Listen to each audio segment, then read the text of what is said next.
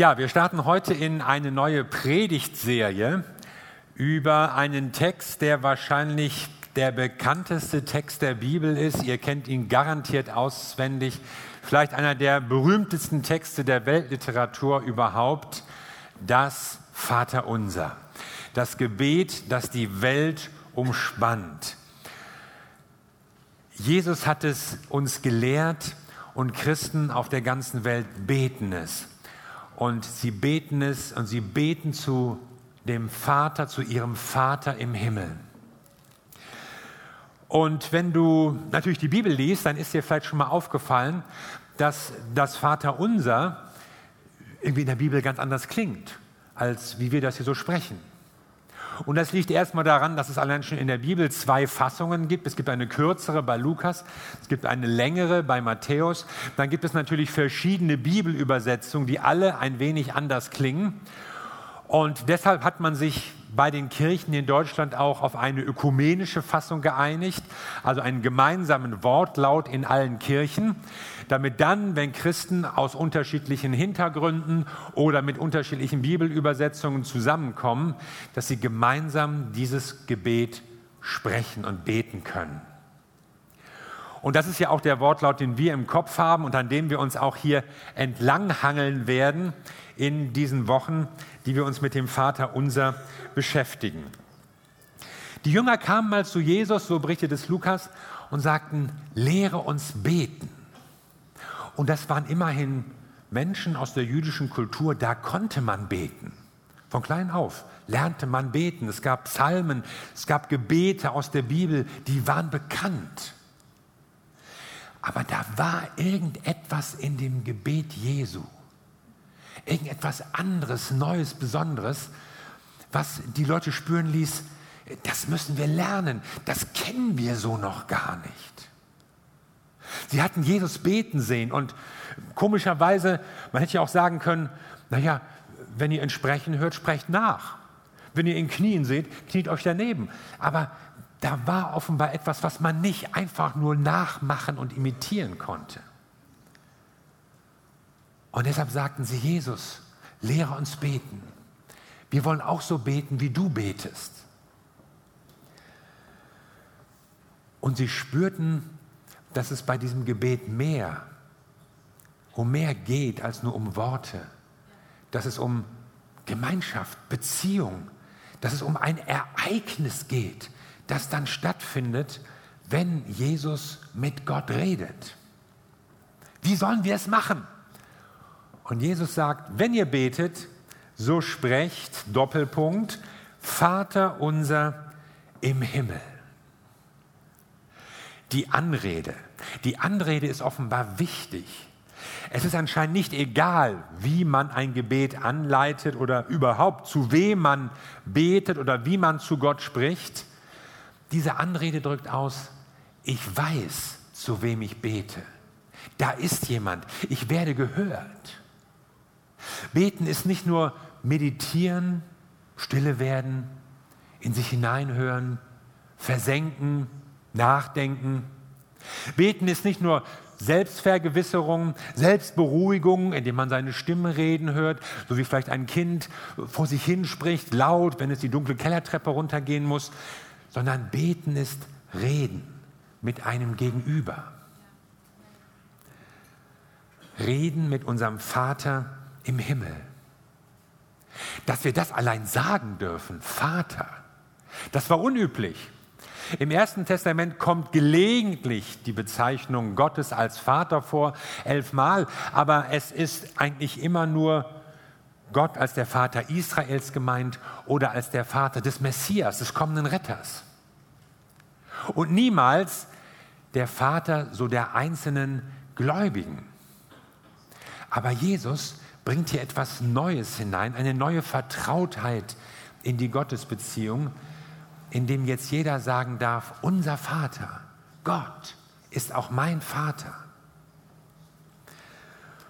Und warum gerade das? Bei all den anderen Anreden, die es gibt, es gibt viele verschiedene Gottesbezeichnungen, die dann durch die ganze Bibel hindurch vorkommen, aber Jesus legt Wert auf Vater. Warum?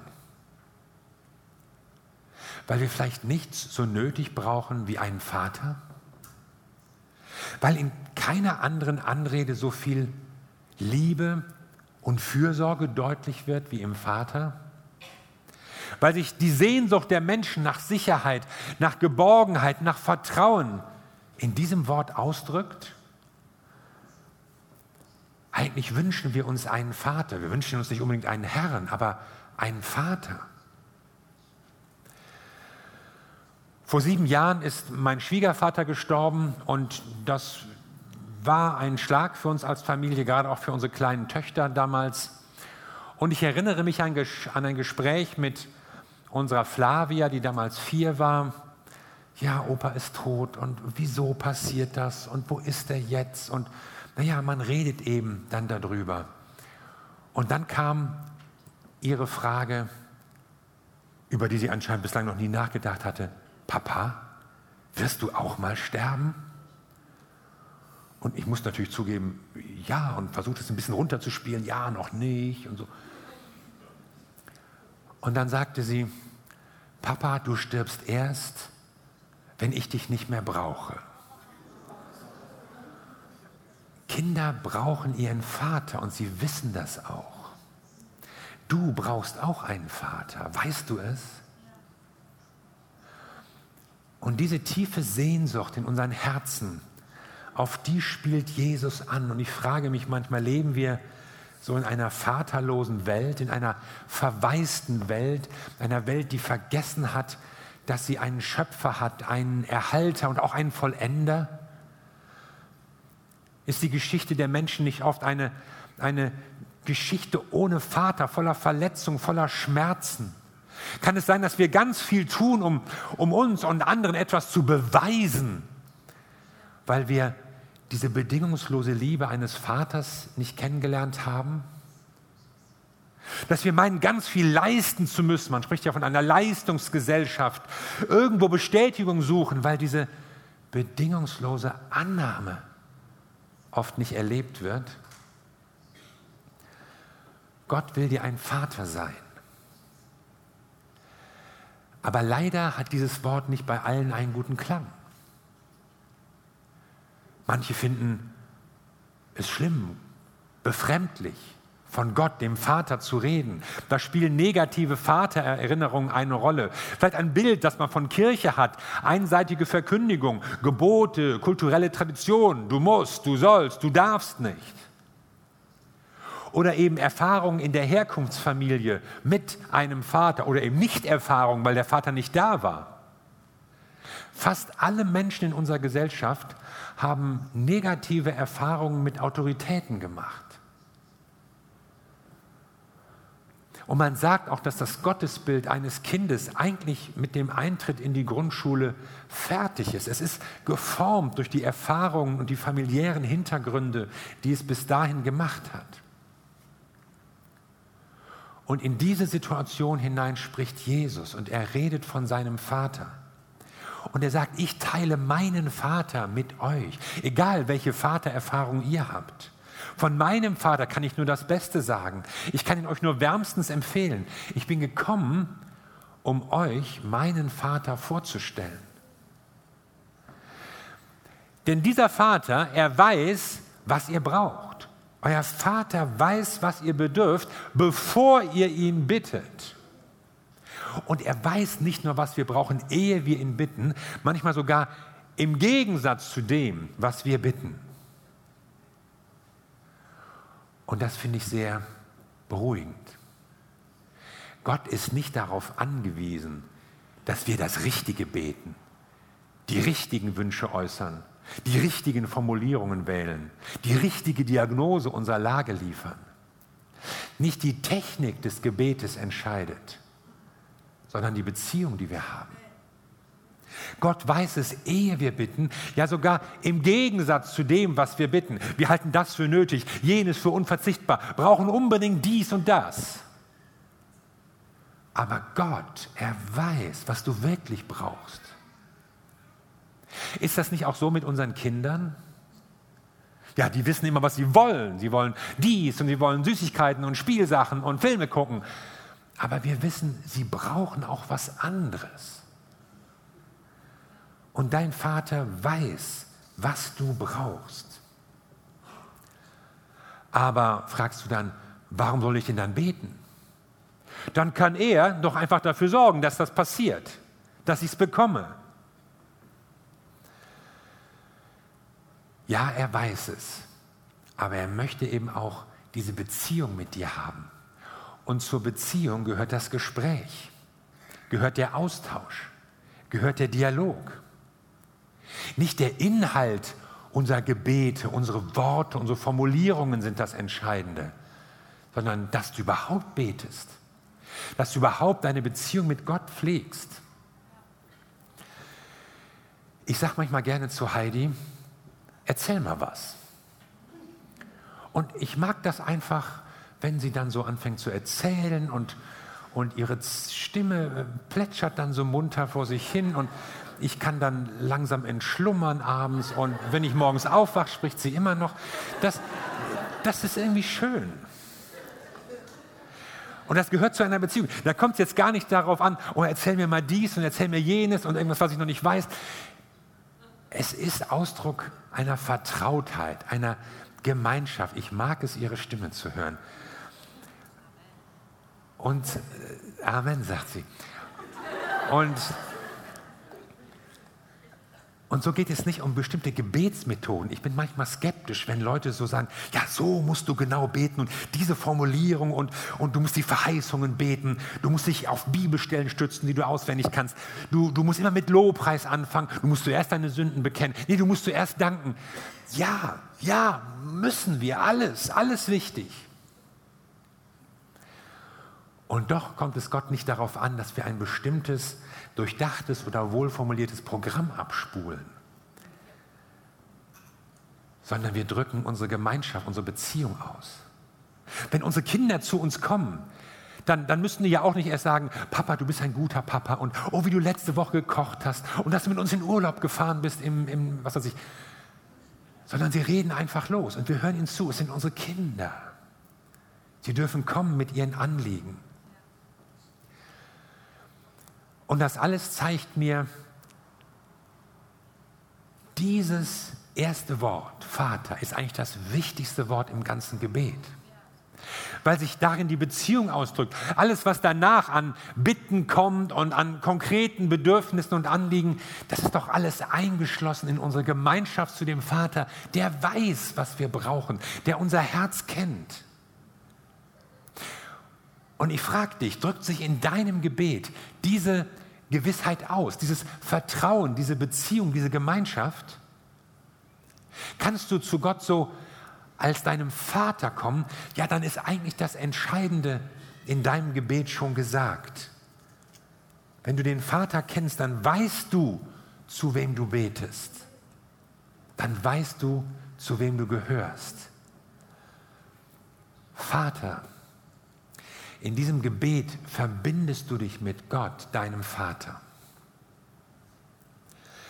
So, und jetzt geht es weiter, Vater unser. Also wenn die Frage oder das Wort Vater beantwortet so die Frage, zu wem bete ich? Und jetzt geht es darum, mit wem bete ich? Vater unser. Jesus rechnet damit, dass wir gemeinsam beten, dass wir nicht alleine beten, dass dieses Gebet uns zusammenbringt. Gebet als ein Gemeinschaftserlebnis. Es ist nicht nur mein Vater, es ist unser gemeinsamer Vater. Es bin nicht nur ich, der zu Gott betet, es sind viele andere, hier, jetzt, woanders, die sich an diesen Vater richten. Und der hört uns alle. Und wir sind ihm alle wichtig. Und er will uns zusammenbringen. Er will die Menschen, die ihr Vertrauen auf ihn setzen, die ihn als Vater kennen. Er will sie als seine Kinder zusammenbringen. Klar, du sollst natürlich nicht nur beten, wenn du mit anderen Leuten zusammen bist, du sollst auch alleine beten. Die Bibel kennt auch das persönliche Gebet, wo du mal Ruhe hast, wo du dich auf niemanden einstellen musst, wo du dich konzentrieren kannst und durch nichts abgelenkt wirst. Man nennt das ja auch so dieses U-Gebet, ja, nach unten abgeschlossen, nach oben offen. Und das zeigt uns Jesus auch. Aber auch wenn du für dich betest, du betest nie einsam, weil du Teil der Familie Gottes bist, in der wir gemeinsam zu unserem himmlischen Vater rufen. Gebet verbindet. Und du weißt, da sind andere, die sind auch in meiner Lage. Da sind andere, denen geht es ähnlich. Manche beschweren sich, habe ich schon gehört, über so Wir-Formulierungen im Gebet. Ja, Herr, segne uns und wir bitten dich und so. Und das ist ihnen zu wenig persönlich. Aber Jesus lehrt uns genau das und macht uns klar, es geht eben nicht nur um dich und was du hast und was ich will und ich und mein Gott, sondern es geht um uns.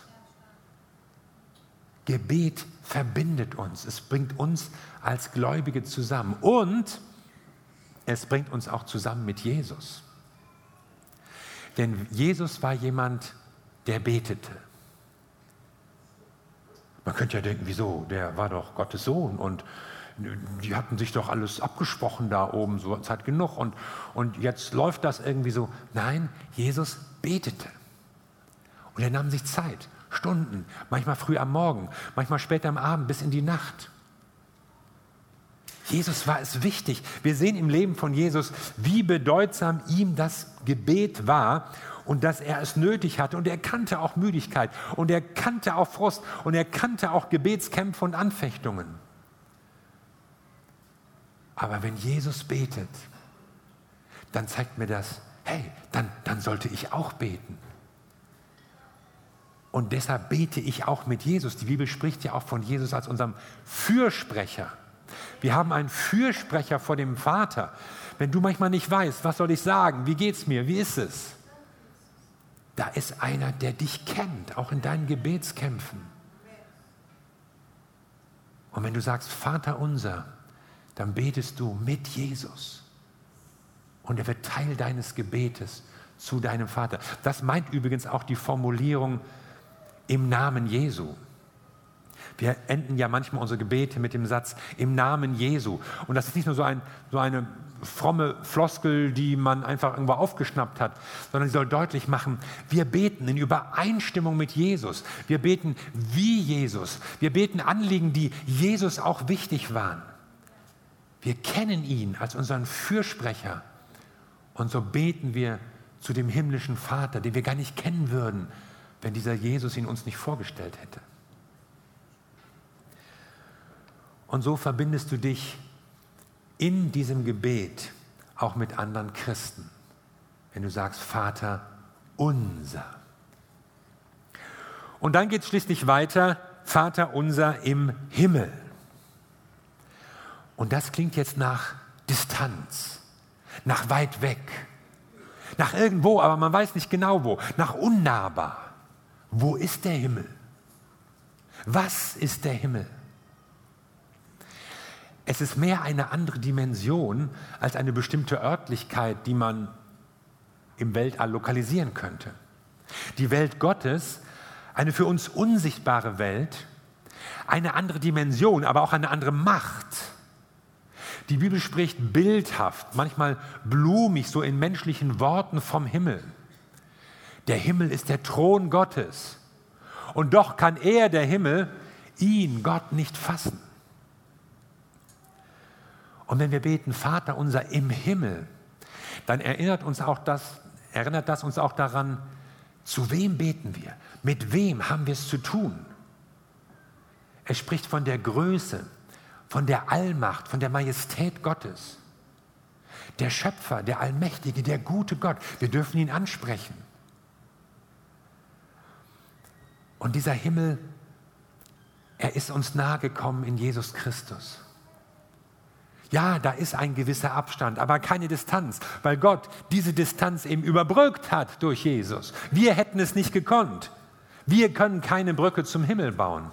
Aber Jesus, er hat den Weg zu uns gebahnt. Er hat sich auf den Weg gemacht. Wir können die Brücke nicht bauen, aber wir können über sie gehen, weil Jesus sie uns gebaut hat. Und dieser Vater im Himmel, er hat ja zuerst zu uns gesprochen. Er hat zuerst in unser Leben hineingewirkt. Wir haben uns das nicht ausgedacht. Wir kamen nicht auf den Gedanken. Wir waren nicht so schlau, irgendwie Wege zum Allmächtigen zu finden.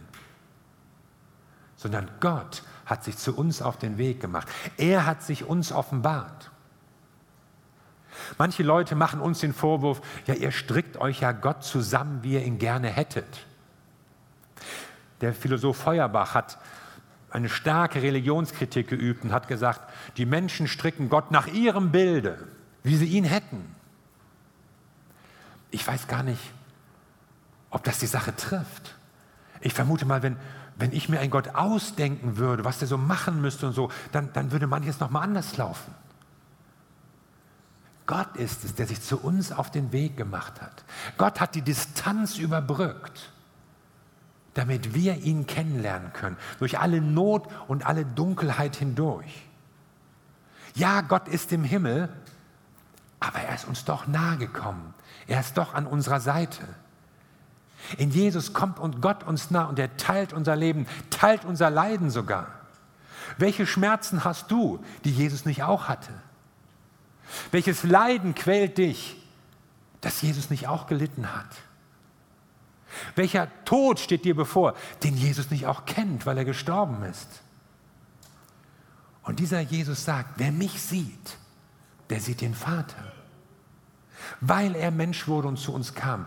Deshalb können wir Gott, den Vater, kennenlernen. Und dieser Vater, unser im Himmel, er sorgt dafür, dass der Himmel uns nahe kommt in Jesus. Wir wollen ja alle in den Himmel kommen. Aber erstmal kommt der Himmel zu uns. Das Reich Gottes ist zu euch gekommen, sagt Jesus, als er bei den Menschen auftritt und ihnen dient.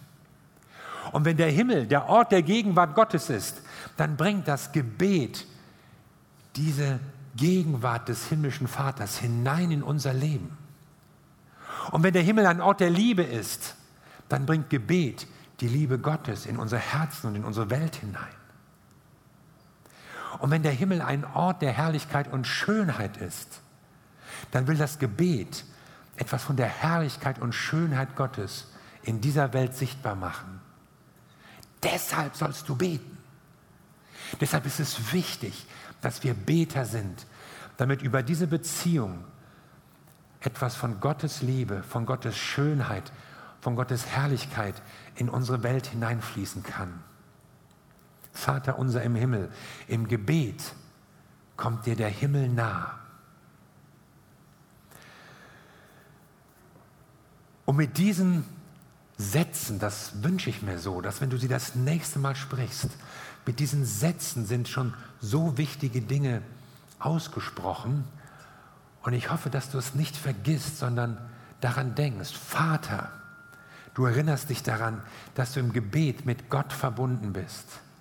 Unser, du denkst an die Verbindung mit anderen Gläubigen im Himmel und du betest, weil du weißt, durch Gott kommt uns der Himmel nah, wird der Himmel erlebbar. Für dich, für viele Menschen auf dieser Erde. Um diese Beziehung geht es. Um die Beziehung zu unserem Vater im Himmel. Sind Sie Herr Wolf? fragt die Stewardess.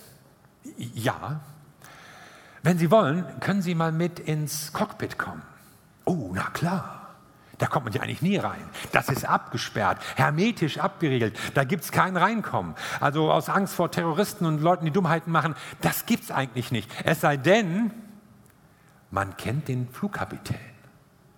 Dann kann man auch mal ins Cockpit. Dann kann man auch mal sehen, was andere nicht sehen. Man muss nur den Piloten kennen, der alles steuert. Und ich frage dich, Kennst du den Piloten deines Lebens? Kennst du den, der dein Leben steuert? Und wenn du ihn kennst, wenn du Vater zu ihm sagen kannst, dann kann ich dir nur gratulieren. Und wenn du ihn nicht kennst, ist es Zeit, sich auf den Weg zu machen. Ich will zu meinem Vater zurückkehren lässt Jesus mal in einer Geschichte einen jungen Mann sagen, der seinen Vater eine Zeit lang hat links liegen lassen. Er bemerkte das Scheitern seines Lebens ohne seinen Vater. Aber dann sagt er, ich will zurück zu meinem Vater. Vielleicht ist das eine Entscheidung, die du neu treffen musst. Vielleicht brauchst du Vergebung, um zu deinem Vater zurückzukommen. Vielleicht merkst du, ich muss mein Denken ändern. Vielleicht müssen Erinnerungen in dir geheilt werden. Schlechte Erfahrungen, die du mit Autoritäten, mit Vätern hattest. Vielleicht sind es Fehler von anderen Menschen, an denen du gelitten hast, die du irgendwie aufarbeiten musst. Vielleicht sind es Menschen, die es dir schwer machen, Gott, deinen Vater, zu erleben. Aber was das auch immer war, du kannst das beiseite lassen. Du kannst sagen, ich will meinen Vater kennenlernen. Ich will zu meinem Vater zurück. Und was immer deine Geschichte ist, und was immer deine Situation ist, und was immer auch gelaufen ist, eines kann ich dir versichern, dein Vater im Himmel wartet auf dich. Amen. Lass uns zusammen beten.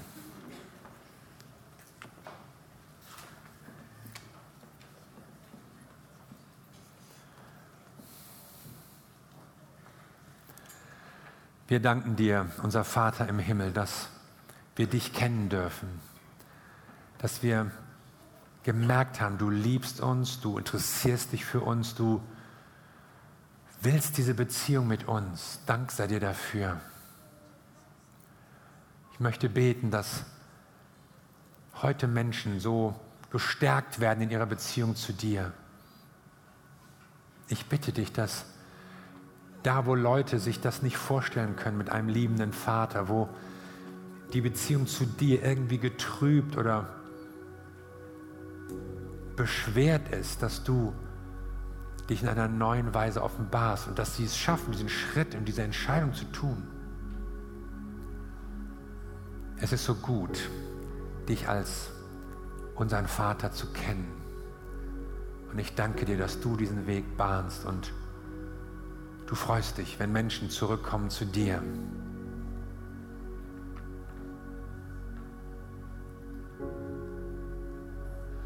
Und ich möchte jetzt jeden so ermuntern, persönlich mit Gott, mit dem Vater im Himmel zu sprechen. Vielleicht hast du lange Zeit nicht gebetet, Vater unser oder, oder auch mal persönlich mein Vater. Vielleicht kannst du das gar nicht so sagen. Aber ich wünsche dir, dass du Gott als deinen Vater entdeckst und nimm dir so einfach eine kurze Zeit und rede zu Gott. Und wenn du merkst, da ist Distanz, die du empfindest, hab keine Angst, dich auf den Weg zu machen, Gott zu begegnen. Denn er wartet auf dich. Lass uns in dem Sinne zu Gott beten, unserem Vater im Himmel.